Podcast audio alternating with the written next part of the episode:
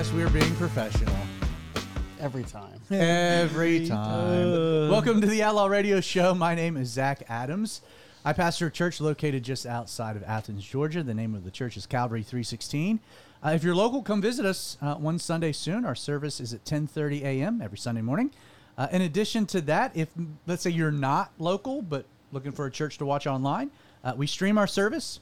Uh, it's on YouTube um, as well as Facebook. Facebook.com/slash Calvary 316 or Calvary316.live is a quick link to our YouTube channel. Uh, I am uh, the greatest, luck, most luckiest guy in the world that I'm married to a Miss Jessica Adams. I'm the proud papa of three Quincy, Theodore, and Mabel. School is back and it's been crazy. I'm sure a lot of you can relate to it. Uh, I am joined in studio uh, by Dick Dastardly, the man that needs no introduction. The maestro behind the madness, yes, Hello. Creighton Vaughn. Yes, that is me. I, I- am the I'm the one that deals with the craziness in here, and I love the fact that you're. I love the fact that you're wearing your uh, your Braves World Championship hat. yes, I bought this at the stadium uh, sometime after they uh, they won the world championship. Last time I went to a Braves, game. It's great. I was awesome. talking. I was It's talking to look. my son Theodore. Theodore asked. He said, "Dad, who's the best team in baseball?" I said, "Son, that's easy. The best team in baseball are, are the Atlanta Braves because we are the world champs. And until we're no longer the world champs, we are the best team in baseball." And he looked at me with this big grin, missing all of his front teeth like a bumpkin, and uh, and he was like, "I like it, Dad." I was like, "Yep, we're the best team in baseball." So anyway, we're also joined in studio by a. Uh, Cohort. cohorts. we got Nicholas Monty, Deal Daddy Derek, Spice Daddy, and Kyle Parkin. Guys, welcome to the Outlaw Radio Show. What's What's up? What's up? This is already set up to be a disaster. I'm Cohort afraid. was Always a good is. word. This yes, is the way. al- always, always is set up to be a disaster. This is the way. if you are new to the show, the way that this works is that I have no idea what we're talking about tonight. No one does but Creighton. Creighton uh, is the only one that knows the topic of tonight. Uh, he's going to introduce that into us in, in just a second. Um, at which point, it then becomes my job to turn that into a Bible study. Um, in the course of of my attempts, these knuckleheads are going to be helping me do so by interjecting their own thoughts and questions and feedback. You can do the same if you're watching the live stream. Again, we live stream 8 p.m. Uh, every Wednesday night on uh, YouTube. Our YouTube channel is outlawradio.live uh, or our Facebook page, facebook.com slash the radio outlaw. Uh, and you can uh, also interject your thoughts or opinions of the show um, by just dropping a little note in the comments section available on both platforms. Um, and so we'd love for you to participate in the show and be a part of our conversation. Uh, with all that being said, uh, Creighton, what are we talking about tonight? Wow, we're getting right into it. No uh, pre-show rant, huh, Zach? Well, I don't know. Don't give them. one. Okay, you know what? no, no, no, All right. no, no, it was. Start at eight thirty. We got Actually, time. actually, you know what? I I am gonna. It's not a was a rant. mistake. It's not a. This You're, is your you're fault. One, you're one of those kids that raises their hand at the end of the, the class and say, "Teacher, you didn't give us any homework, aren't you?" I really am. Right. He's the guy that drops the question at the end where like we're all ready to leave the lecture and now we've got a, at least another 15 minutes. Oh right. You're that kid. You are that kid though. That's so true. oh man. I Okay, love okay. Fellas, unrelated to tonight's episode which I have no idea what it's about. Uh, so I'm studying a passage in Matthew chapter 11 uh, for Sunday. So as you guys know, I'm teaching through Matthew. And there's a verse that is um it's crazy. It's, it's such a bizarre verse that I've been chewing on, studying over, mulling concerning. I've listened to a bunch of different opinions, read different different commentary. Let me read you the verse and get just your own snap thoughts on it. See if you guys have any thoughts at all. Um, Jesus, for context, uh, John the Baptist has sent two disciples. He's in prison. He sent two disciples. He's kind of having a crisis. Uh, uh, I wouldn't say of faith, but he doubt has kind of crept in. Uh, so he sends two disciples to Jesus to say, "Hey, are you the coming one? Are you the Messiah, or should we be looking for another?" And uh, Jesus kind of answers, uh, sends the disciples back. Then Jesus kind of goes on this this this rant about how great John is. Like he really has a lot of complimentary things to say. He says, verse 11 of Matthew 11 Assuredly I say to you, among those born of women, there is not risen one greater than John the Baptist, but he who is least in the kingdom of heaven is greater than he. That's okay. That's not the complicated verse. Verse 12, Jesus says, And from the days of John the Baptist until now, the kingdom of heaven suffers violence, and the violent take it by force.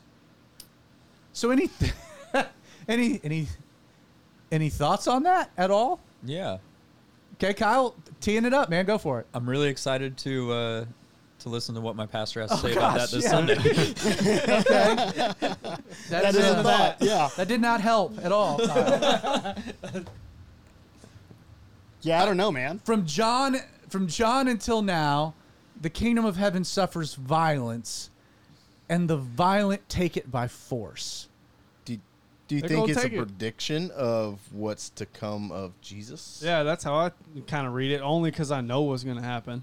I'm not giving a whole lot of opinions Spoiler here. alert. I, am yeah, spoiler I'm, alert, bro. Why I'm is more kind of Jesus out interested here? in you guys. It's an interesting thought. M- Maybe. That's bizarre. I don't know. That would be my like because Jesus was born right after John, and then there's violence to come of them trying. Well, to he's take he the is kingdom. speaking in the present tense from John the Baptist until now. The kingdom of heaven suffers violence, and the violent take it by force. And there's been Oh, I have a wars thought. ever since. Okay, what's your thought? Okay, Cravon. So, um, and the the timeline might not work out, but You're backtracking from hard. around uh, the time of John, like when he was conceived, right around when he was born, would have been around the time when Jesus was conceived. You know, immaculately conceived. Um, it would be the only time in history when Jesus wasn't in heaven. From John till when Jesus is speaking is the only 33 years in the entire expanse of time where Jesus isn't in heaven.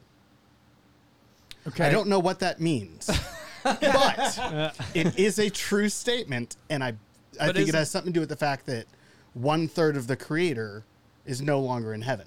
But isn't the kingdom of heaven isn't what's the what's the biblical definition for kingdom of heaven as far as like because you got the mentions of it all throughout the Bible. There are a few remember- different.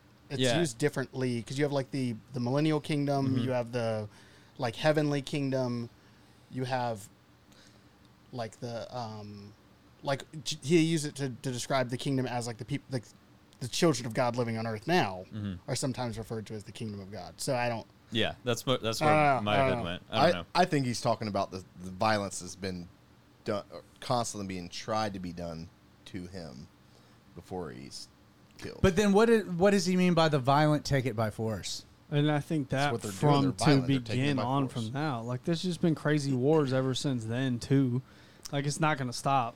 And before then, I mean, the Assyrians Yeah, were before then. absolutely crazy. yeah. Yeah, so I don't know. There was a maybe the lot of violence to before him- John. And is it now in the sense that like is this something that ceases? Is it something that was unique to just then? But he's, it's not. It wasn't talking about just violence in general. It's violence against the kingdom of God, it's true. No, it's a specific violence. and generally, a, a direct attack on the king is a, a direct. But then in that context, uh, the violent take it by force implies that the violent have taken the kingdom by force.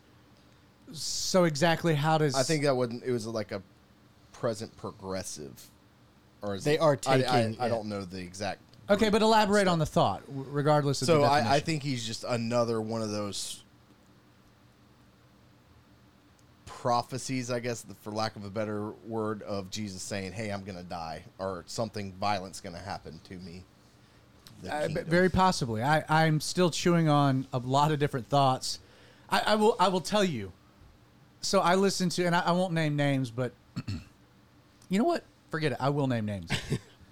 Awesome. So Joe Focht, uh, listening to Joe Focht on this passage, uh, he gets to it and he says something to the effect of, um, you know, a lot of people have different opinions on this passage, um, a lot of different thoughts and conclusions about this passage. Um, if if if you know what this passage is about, please let me know because I would like to know. Um, and then he kind of kind of moves right along. You know, is like this is a really complicated verse, and I don't think I have an answer to it, which I have a lot of respect for because I would much rather a Bible teacher say that than just conjure up their best guess. You know, or not say something with conviction. You know, you know, you can you can say there are a range of opinions on this. This is where I land, and I think you can say that with some conviction as a Bible teacher. Um, opening it up like, hey, I could be wrong, but this is kind of where I land. Here's why.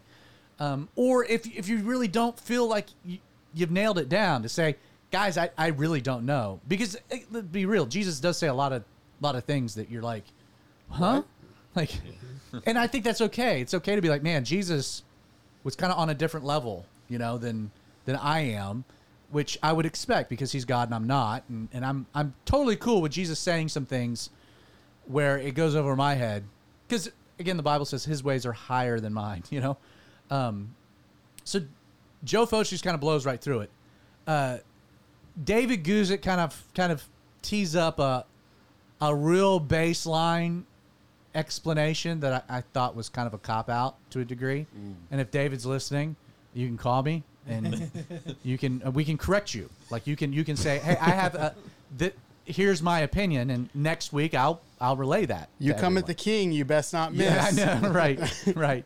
Uh, my favorite my favorite was uh damian kyle who read the verse and then just went right on. He like he didn't even say i have no idea what this is about or here are the thoughts.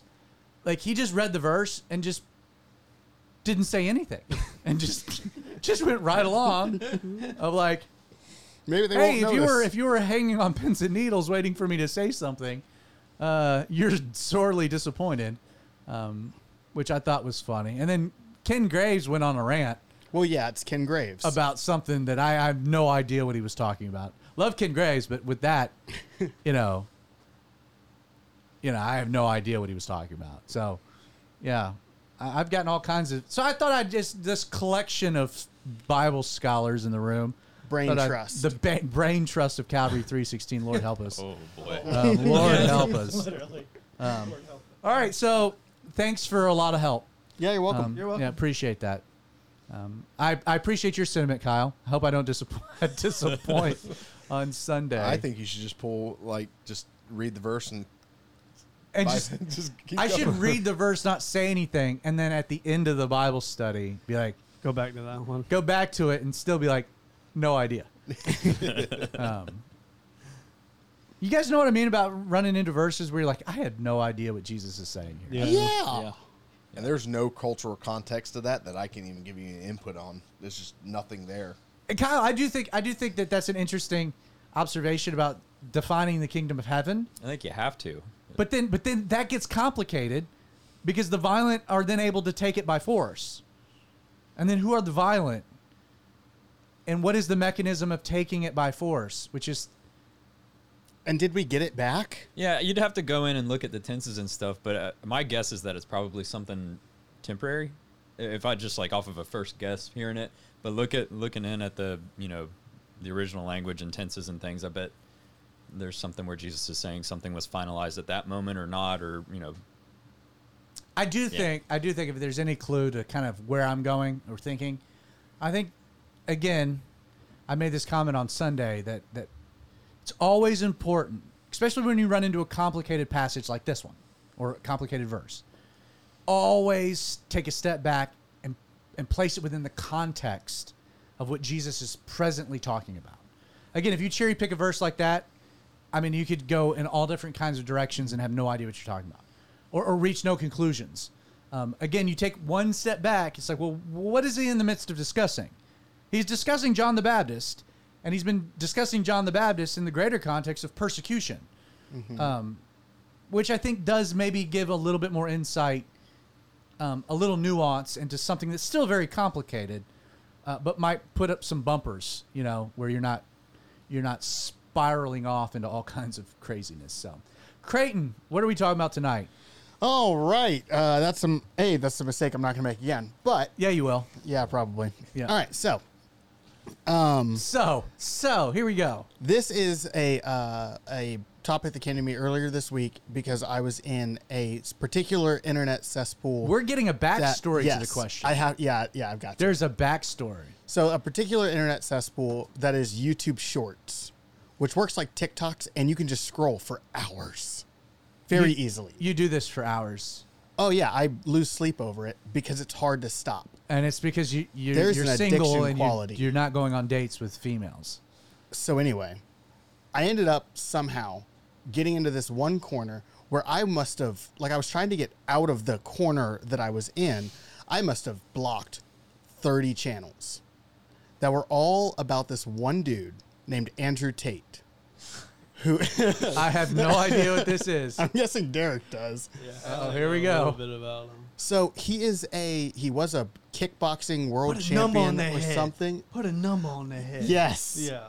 And he is like this super aggro, mega masculine dude who is like, he has some opinions that I agree with, but he'll say something and be like, oh, yeah, that's probably true. And he'll say something that is crazy. Like he'll talk about, you know, women shouldn't sleep around, but then he'll say in the next breath that men should. Um, What's wrong with that? his, yeah, Right. so he talks about being a man a lot and what it means to be a high value man and all this stuff. Um, and once again, every now and then he says something that I agree with because he talks about you should work hard. Talks about working hard a lot. And I'm like, yeah, men should work hard. And then he'll say something. He's like the secular crazy. version of Ken Graves, the before mentioned Yeah. Bible teacher. Yeah, kind of. Where you're like, oh man, Ken, that you're spot on with that. That's great. And then Ken will say something else, and you're like, but like, yeah. How did we get wait, there? What? So, Gotcha. my question is um, because I've We should totally have Ken Graves on the show, by the way. So I would be if down anyone's for that. watching this and you know Ken Graves, which I've actually driven Yeah, in the car with Ken Graves, Ken but Graves. I know Ken, Ken Graves, but yeah, would love to have him on the show talk about masculinity. Anyway, So- back to you. So, as I was in this weird corner of YouTube Shorts, I noticed a trend where there was a lot of secular people pushing back against the um, against the like fall of masculinity. I guess would be the word, which we've talked about before um, when we were doing the old Outlaw Radio show. Now, my question is just simply, how do you be? What does it mean to be a man of God or a godly man? because there's like if you look at the world and you ask them what it means to be a man a they couldn't really tell you um, and then b you'll get weirdos like andrew tate who will tell you that it's about making millions of dollars sleeping with a bunch of women um, and parking in handicap spots he's made multiple videos about that last one I that ticks me off. You want me to go on a rant i'm not even kidding he's made as a multiple limper videos about that. myself? People that park in the uh. handicap spots, man, I got issues. that one. right That's a different topic. That include, does that include you driving or somebody else driving you? I'm presently handicapped. Oh, okay. so the question I is what does it stared mean down to a be guy the other day. oh my gosh I literally stared him down. Like stood on the sidewalk and stared at him with my gimp arms. Like, what are you doing? Sorry. Yeah. So the question is, what does it mean to be a man of God? What should um, we have? I mean, we have someone who's been out of the country for five of the last, or what, five of the last six years, living in China. We've got four married men, two fathers, a single dude who has done very little in terms of worldliness. What does it mean to be a man of God? What should I strive for? What should the people who watch us strive for? And what should women of God look for? All of that, uh, about 40 minutes go. So, so you would also like, and and again, I'm gonna ask a question to make sure that I I don't go the wrong direction here. Do, do we need to discuss like That's a lot. the yeah? It there's is a a lot, lot. there, but Yeah, what, yeah, yeah. like the essence of masculinity, because because you you you in, introduced the phrase, "What does it mean to be a man of God?" Mm-hmm. Um, do we need to address? I guess we should address masculinity from a, a, a more broader biblical concept, and then hone it in a little bit. Yeah. Yeah. Kind of take it broad and then bring it in. Yeah. Before I before I start sharing thoughts, I mean, again, guys, I know this is buckshot. Um, first thoughts, first impressions of the topic. Again, um, no particular direction, just thoughts. An- Andrew Tate's a wild boy. He really is. He has a lot of things about being like a alpha male or sigma male, and it's all has to do with like yeah, build yourself up as a male, but also putting women down and like disgracing them for doing their like like just being promiscuous or doing whatever. But also, but then taking him like, no, for a male, that's okay. That's masculine. That's strong. Like, we got to not let these women take over us and stuff. He, he's a wild boy. So he understands So- that he understands that there's a uniqueness to masculinity different Yes. from femininity. yes. But he, he's very warped in the distinctions between the two. Masculinity versus being a godly man can be two very different things. Oh yeah. and I would also say masculinity is different than machismo. Yeah. There's a distinction there too. Exactly. Sometimes gets blurred unnecessarily. So what these sigma males or alpha males versus what it looks like to be a godly male from Andrew Tate's perspective versus to like what it would actually look like. What we actually need to be like godly man. and yet, uh, I want a little bit from from each of you guys. So who's who's next? Well, I mean, I like what David said to Solomon right before he died. Bring it. said uh, so this is in first kings chapter 2 uh, it says when david's time to die drew near he commanded solomon his son saying i am about to go the way of all the earth. Be strong and show yourself a man and keep charge of the lord your god walking in his ways and keeping his statutes his commandments his rules and his testimonies as is written in the law of moses that you may prosper in all that you do and wherever you turn that the lord may establish his word that he spoke concerning me He only gave you one book to read. If you read that book and follow what its rules Right. and orders and I think rules that's- are, yeah Which I that's think we what can it deve- means to be a godly man. I, and I think we can develop a a, an, a pretty good description of of masculinity and what it means to be a man of God from examples in Scripture, which are wide ranging, and we'll get to that. Uh, Kyle, you have uh, any thought? I mean, I, I, I don't even, I can't even pick a direction to go right now because I've got a lot of different like, man as a father, man as a husband, man as a, a leader. Like, I don't, I don't even know. I can't get my head straight on what direction I'm going yet. Okay. Let me think some more. Nick, That's where I'm at. I mean, first thing when he talked about it, I was like, husband and wife. That's where I went first. It was mm-hmm. like it gives you specific outline of how to be a man in a relationship, and then there's other parts. I mean, the Bible tells you directly how to be a man. which is which is God. good in the sense of like you know I'm a husband, and the Bible gives clear instructions on on what a husband should be. Mm-hmm. Um, carry that same principle one step back. Well, does the Bible give us instruction on what a man should be? Yeah, I think man's the roots, and then it spreads out into the limbs of what I everything else think should our be. example is Jesus Christ. Who was not married, which which is interesting. So it transcends. It yeah, but he's it. also, you, you can't really say w- he wasn't married. He's his bride's on the way. His, Yeah. Yeah, he So has a we bride. are Yeah. his bride. He has Yeah. yeah. Well, let's let's go back to kind of the beginning, the essence of of of masculinity, or or you know, without gender, there is no such distinction. Um, So we have to kind of, to a degree, go back to at least the origins of of Adam and Eve and the development of this. And we've talked about this before, so I don't want to I don't want to go too hard on this particular topic. But God made man, Adam. Um, of all creation, God noticed that it was not good for man to be alone. Um, and so he caused a deep sleep to come onto Adam, and from the man, the Lord took a part of his side. The figurative language is he took a rib from him. And from that rib, from part of of the man, he formed the woman. So, um, what's interesting, I, I guess, the, the first thought is that what it truly means to be a man um, true masculinity is probably only found in in Adam before that moment, and then secondarily in Jesus, um, which I think is an interesting thought. that the, the God's or, original concept of masculinity um, is fairly unattainable um, in its purest sense.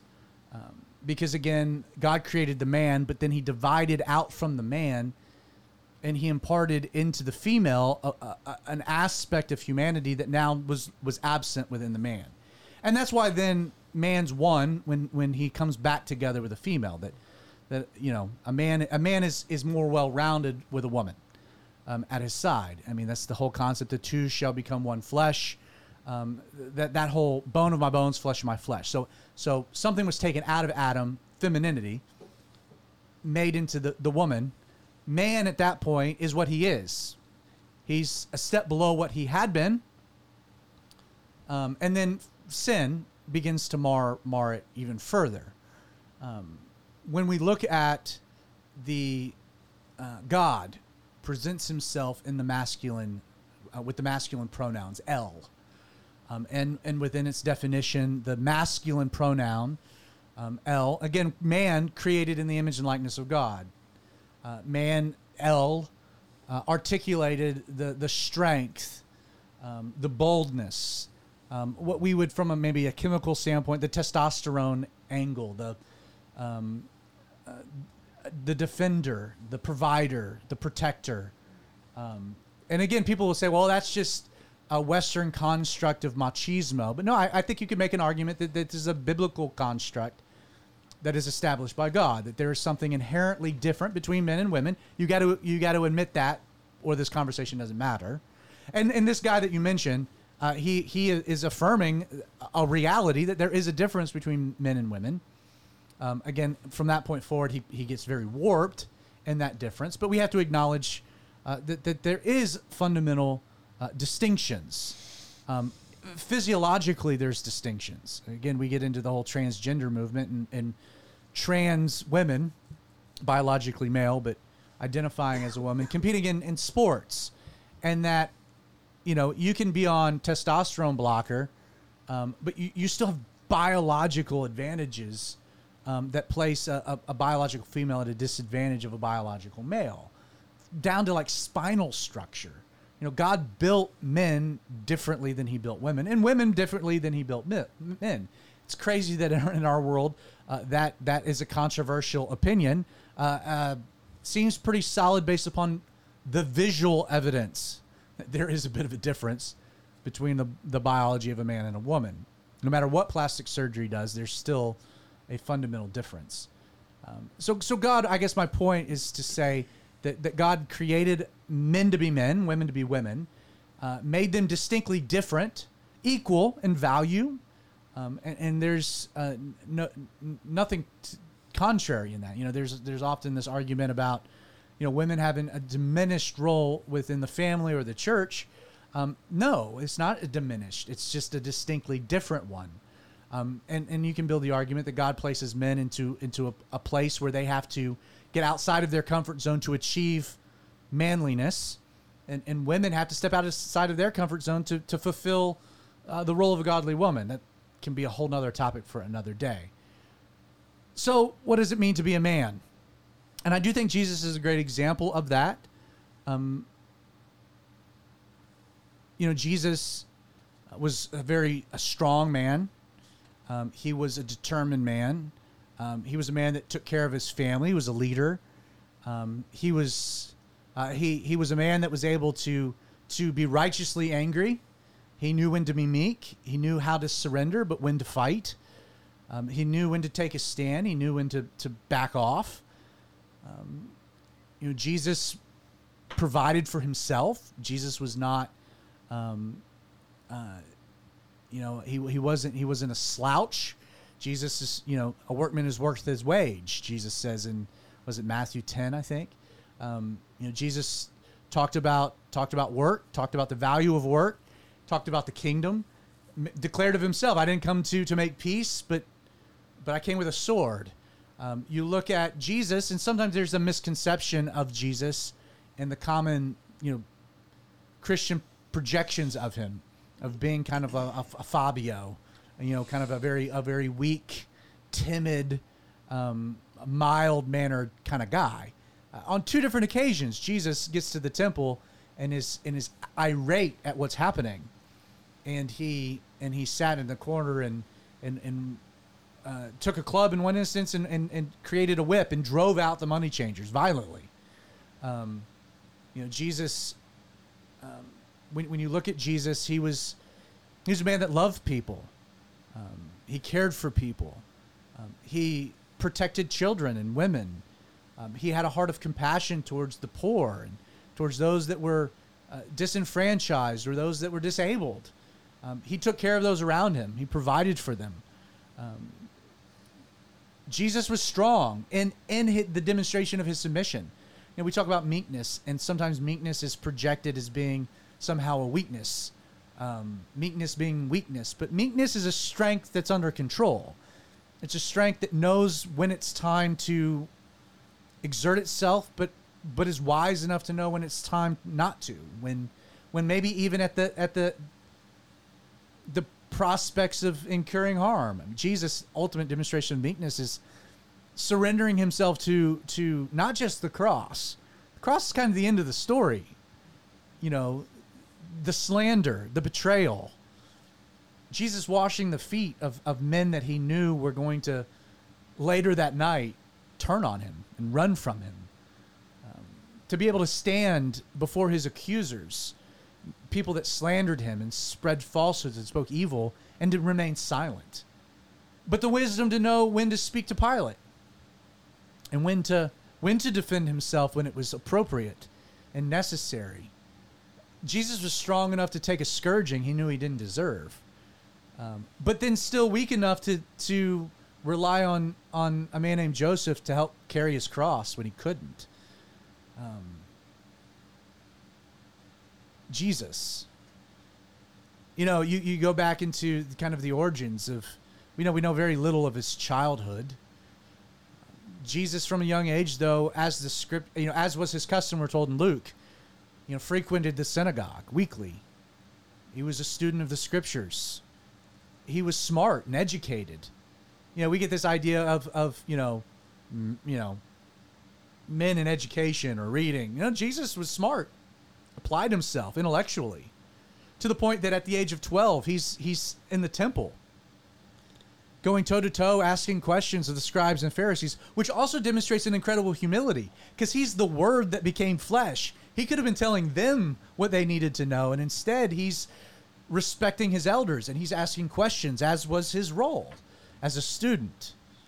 Um, you know, when you fast forward, you know, you got these many years of, of darkness where you, we know very little about Jesus.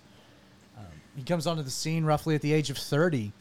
Uh, people believe that Joseph is no longer in the picture, was a carpenter by trade. Jesus comes in as a carpenter, meaning at some point Jesus leaves his education, Joseph passes away, and Jesus steps up and provides for his mom as the firstborn of the family. He takes care of his siblings. He had siblings. You know, in that sense of the a man's responsibility to take care of his family, even at the expense of maybe his own dreams and aspirations. You know, I think the case can be made that Jesus laid aside certain ambition to care for his mom for a season until it was until he, you know he's at the uh, the, the wedding there in Nain, in Cana, the, the wedding at Cana, and uh, and Mary's wanting him to act, and he's like, "It's not my time," but it, it was now his time, and he begins he begins to to engage in his ministry. You see Jesus uh, never acting outside of the will of his Father. Again, we talk about the leadership and man's role as a leader. Well, man's first role is a follow. It's to follow God. It's to submit to God's will and not his own.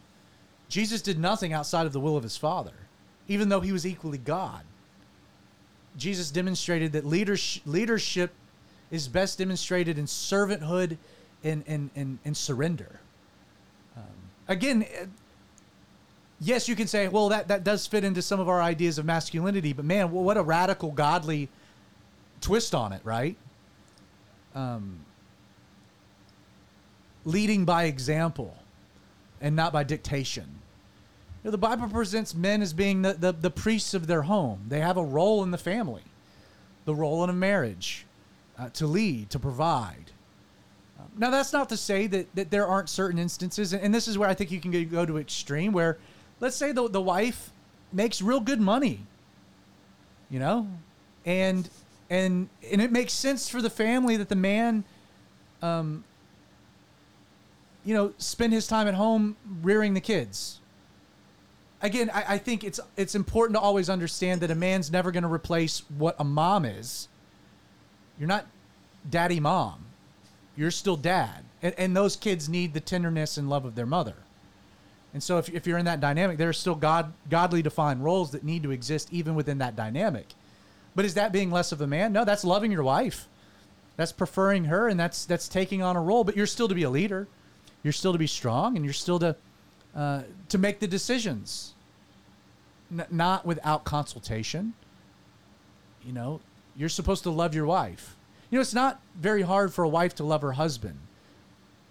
Sometimes it's hard for a man to love his wife. And when i say love his wife it's not in the way a man thinks he not in the way that a man thinks his wife wants to be loved, but to love your wife in the way that she wants to be loved, even if that's not the way that that you're good at expressing your love. Which, let's be real, most men are not very great at expressing their love and the way that their wives need. Which means that we've got to humble ourselves and and submit to our own our own frailty. You look at Jesus' humility. Yes, uh, you know, you, you look at the biblical concepts of, you know, the importance of men. I mean, we go back to, you know, this idea. One of the things, so there was a whole movement within Christianity, and man, I'm, I, I, this might take a really weird turn. Um, Awesome. Love so- to hear that. yeah, so if, if I get too far out there, pump the brakes on me.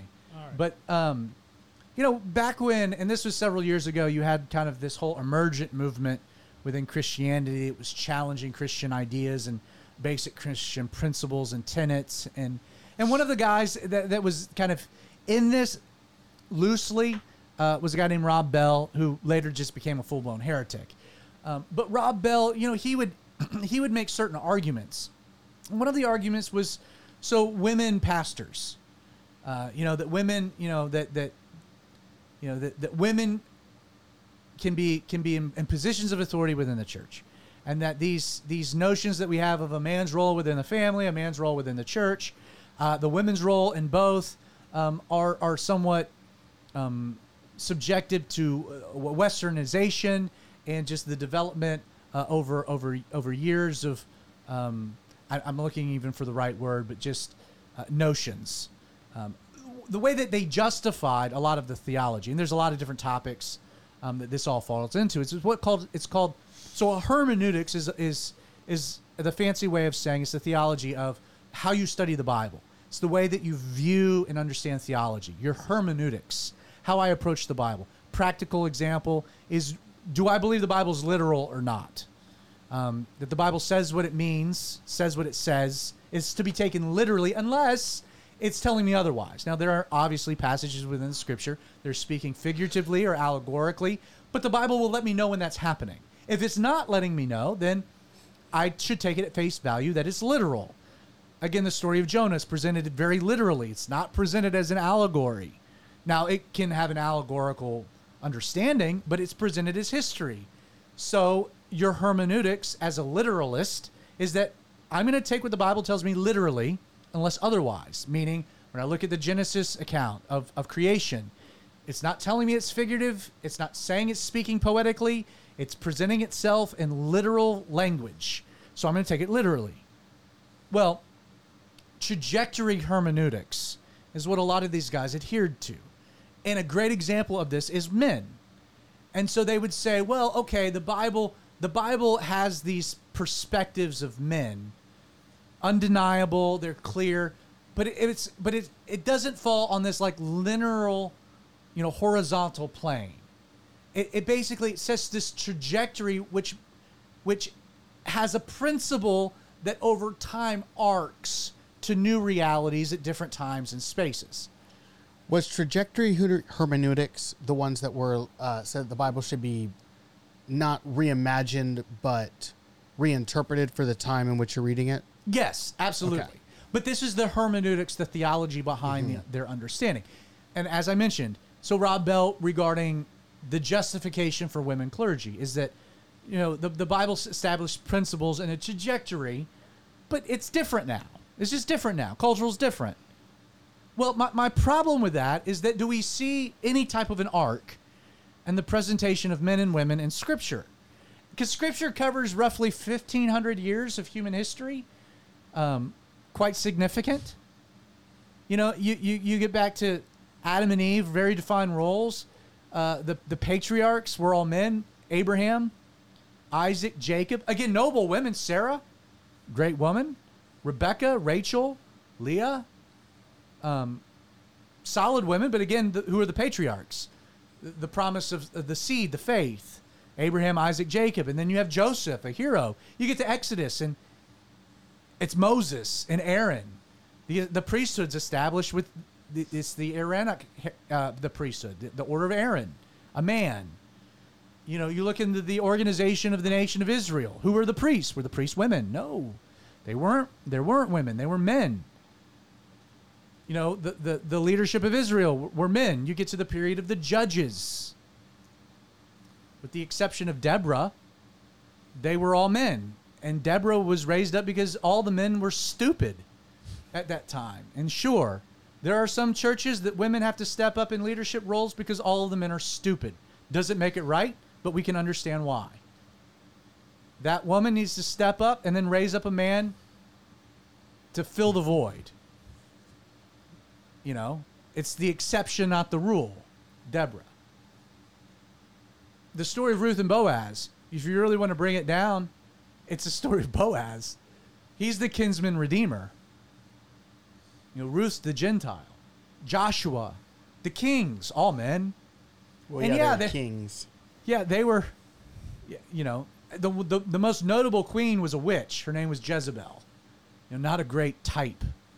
The prophets, again, I mean, I mean, you just work through the trajectory, and then you get to the New Testament and Jesus.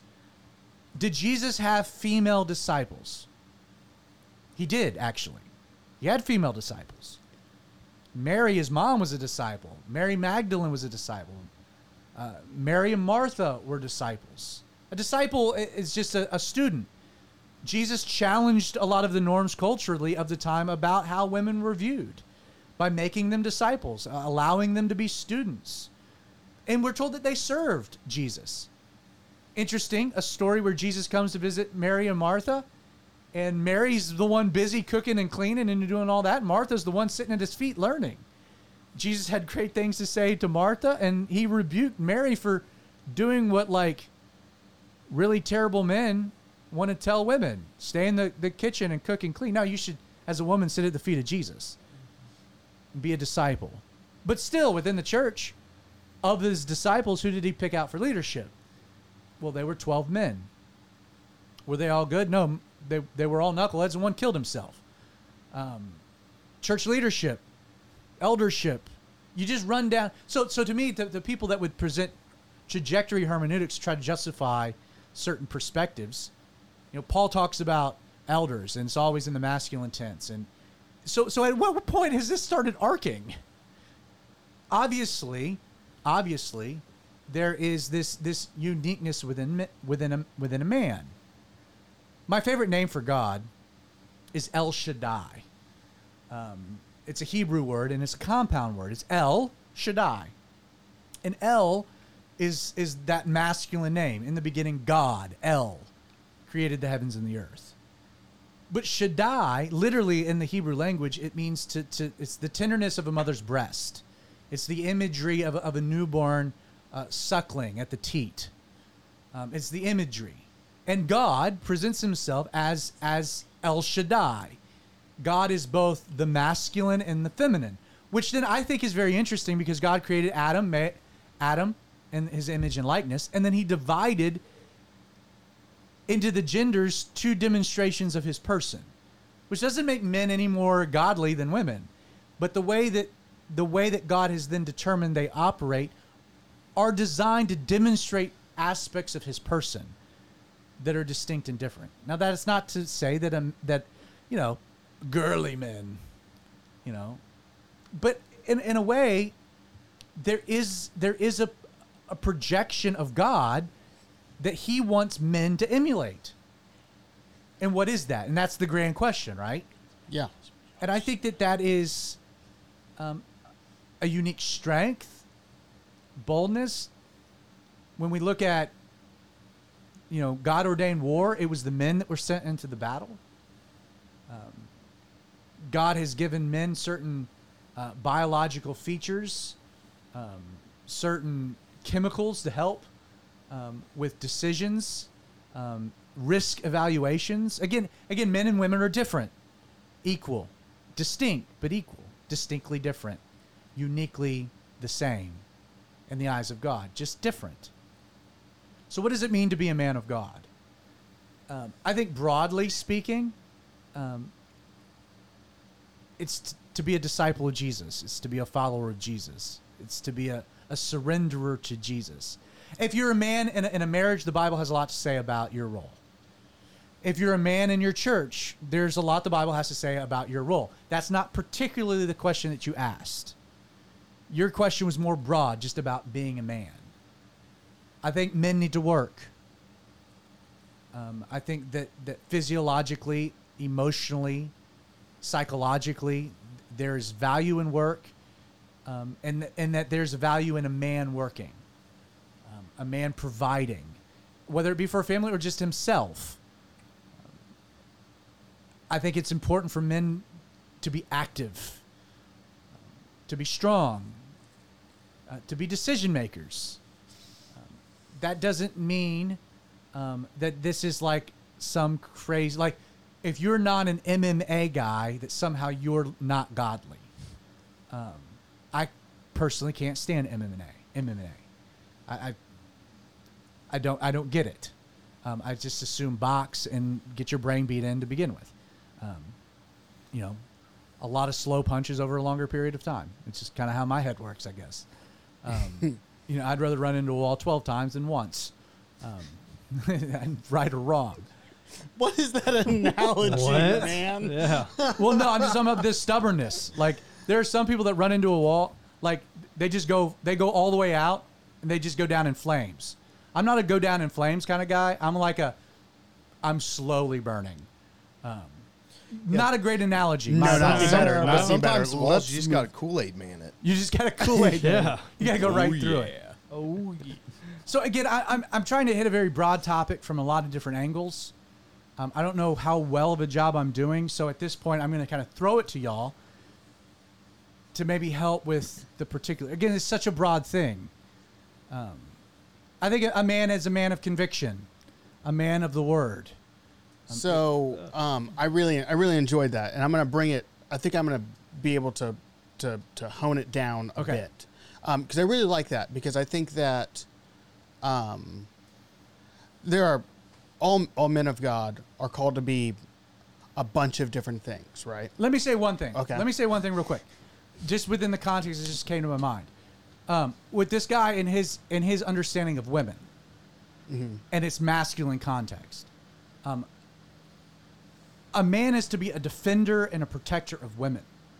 A man is not an abuser. He doesn't lord his strength over. We see none of that within Jesus, the greatest demonstration of masculinity and manhood. A man loves his wife, loves women, protects women, um, cherishes women, is willing to deny himself pleasure to prefer the honor and integrity of a woman. That idea that uh, that women should remain chaste, but it's somehow masculine that a man spreads his seed is barbaric and is cavemanish and is more supported by evolutionary theory than biblical uh, theology. It is the opposite of what a man is supposed to be from a, from a, a biblical standpoint. Uh, men are supposed to have little sisters that they cherish and they protect, and they're willing to go to the mat and fight for if it's necessary. I have a whole group, and you guys are right there with me. There's a whole group of young ladies in our church. You mess with them, you mess with us. You know, they have their own actual dads, but they got a whole slew of big brothers that are not opposed to spending a night or two in jail, um, if, Right. it, if it's necessary. Um, godly arraignment. Um, you know what I mean? And I mean, and, and I think I think that's important within the context of like, there's this pushback against machismo uh, about masculinity because it gets so abused um, in, in our culture, and I think it's important for us to speak out and to contrast that.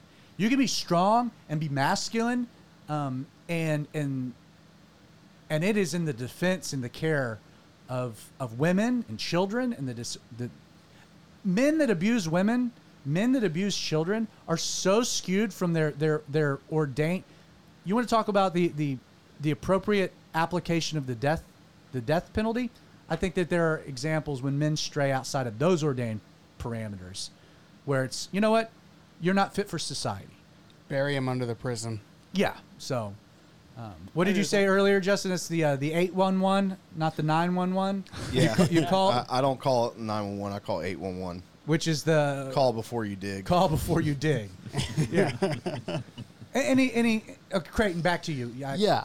So I was just going to say, just so I could, because I think that you did a really good job, because it is, you know, men of God are called to be many things, but I think all of those things are aspects of one certain thing, or one broad thing, I guess, because some of us are called to be leaders, some of us are called to be followers, but we're all called to be men.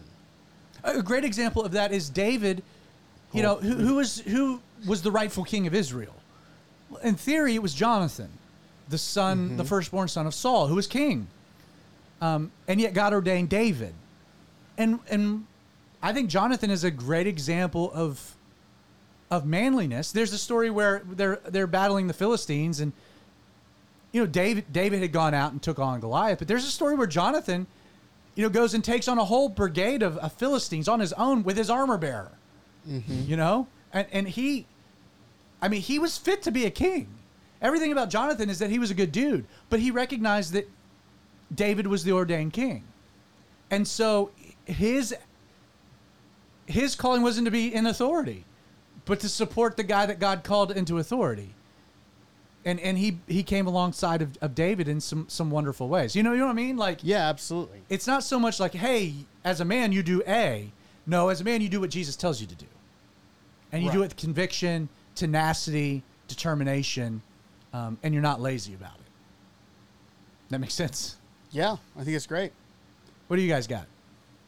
Kyle, Boys? did, did you hone in at all? Yeah, I did. I did. I did. And it came down to um, when you were you were using the descriptors of Jesus, different instances that he was in, and everything. Everything came down to, and I don't even know if you meant to do it or noticed it, but everything came down to you were talking about Jesus would do one thing, but he was wise enough to know when not to, or you know, wisdom to act here, not here, meekness, all that kind of stuff. I think wisdom is probably the key the key thing to being a godly man. And if that's the case, then if you're asking the question, well, how do I be a godly man? Seek wisdom and seek godly wisdom, So let's define wisdom. What what does wisdom mean? knowledge applied. Knowledge applied, which I think is very encouraging, because it, it it's not dependent upon knowing a lot of things. Yeah. Well, it's also cool that the definition of no- or knowledge is uh, the fear of God is the beginning of knowledge. Right. So the understanding of your place within the world and that you're created with purpose and you have a role to play, understanding that at the beginning, acknowledging a creator and your your purpose is what gives you knowledge, which then allows you to apply wisdom and be a godly man. Amen. Yep. Honed it in. Anything else? What do you guys got? I like uh, Sermon on the Mount. We were going through that. The the one verse that you know you always kind of struggle is the meek shall inherit the earth.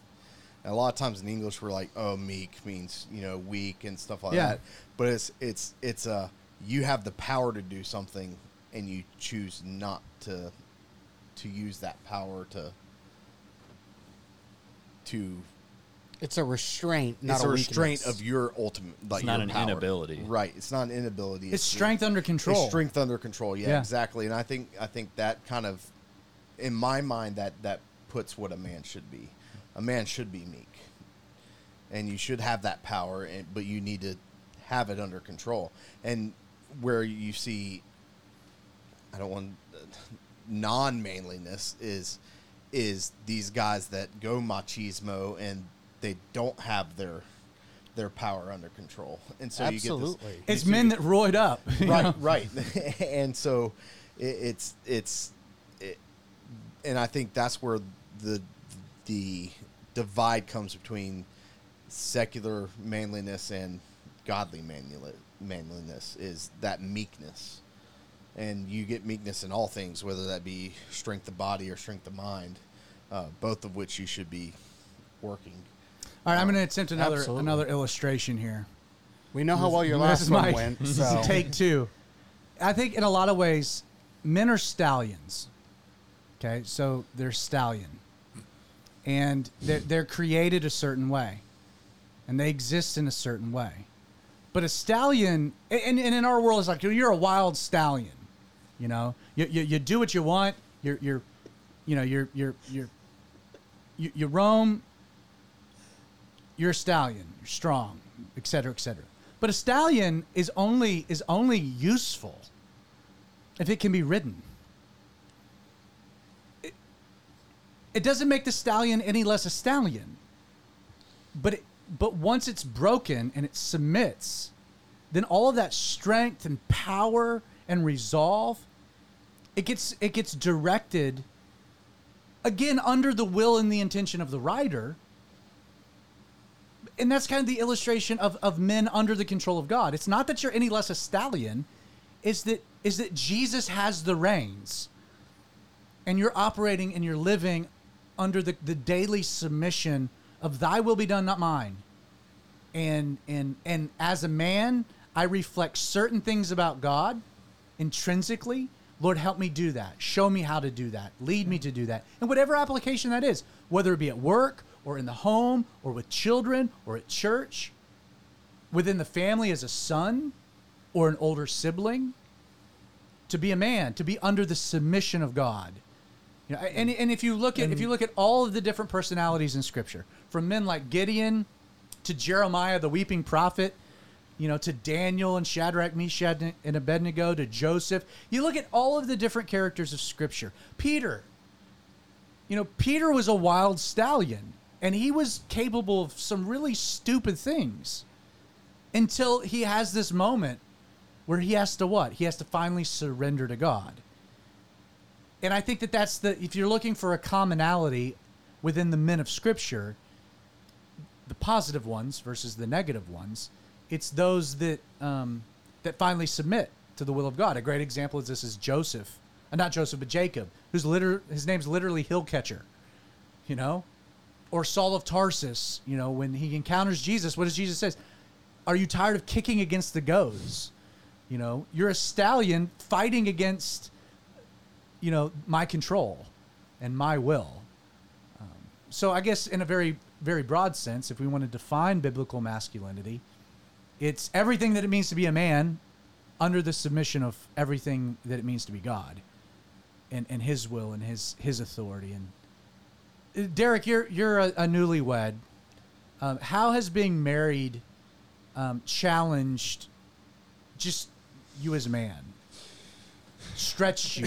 it's given me a lot of opportunities to be patient and a lot of opportunities to where I just constantly question myself. Like, all right, Lord, am I right here? Am I not right here? Like, just literally, literally it's just patience. It's just all patience. And it be, may be the way that I approach everything in the first place, but I'm like always seeking wisdom no matter what it is. Like, I just want to be the best that I can. So I seek Him first through everything that it may be. So I don't know. It's, or it's been great. That doesn't mean that there's not like, challenges, but when the challenges come up, you just handle each one as you handle each one and just keep moving. What about you, Nick? You've been married for a few years now, but you you don't have kids. Four years now. Four years. You looked at your watch like you have a clock. I do. It's a timer set up. It's up. a timer. Four years. Just a reminder.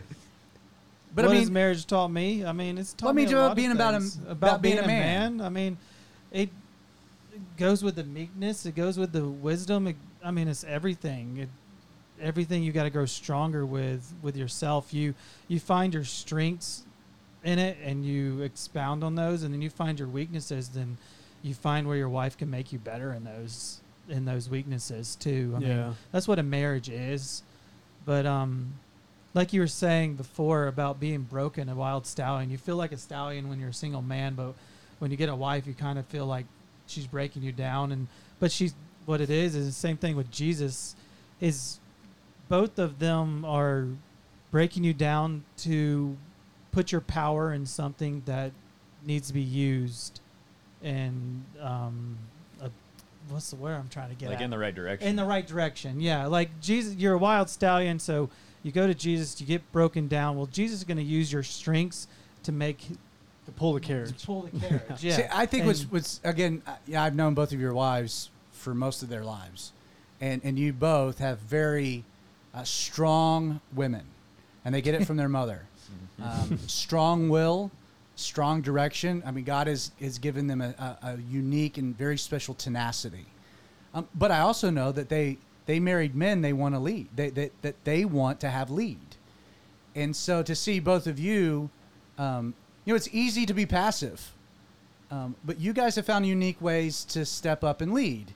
Um, and, I, and I think that's just a cool manifestation of, again, masculinity.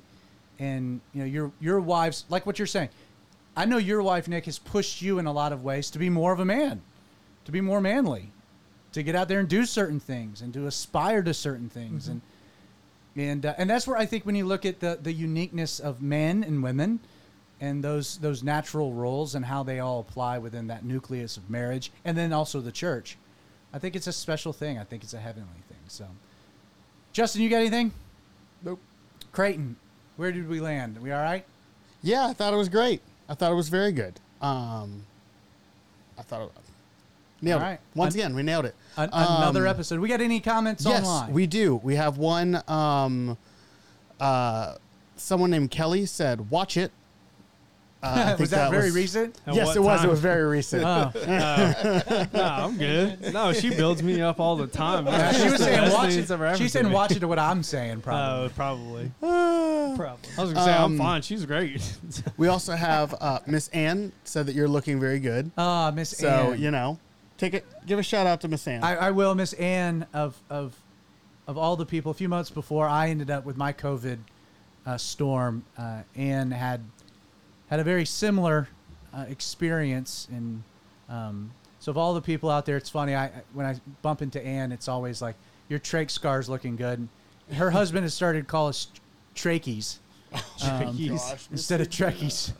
Um, but uh, you know, uh, very special lady um, who has healed before me, and uh, and and thank you for your encouragement. My hair has come back, which is which is wonderful. So now, if only my arms would would, would fully heal. So, guys, thank you so much for being I on the got show one tonight. more comment. Hold on now. oh, we got You're another one. fast, All right, wait, man. wait, wait. All right. Uh, we also have Heather, who, while you were talking about the um, trajectory of hermeneutics, Okay. she made the comment that um, this is a, and I quote, I've been taught and believe that God is all knowing and he knew what the culture would be in 2022.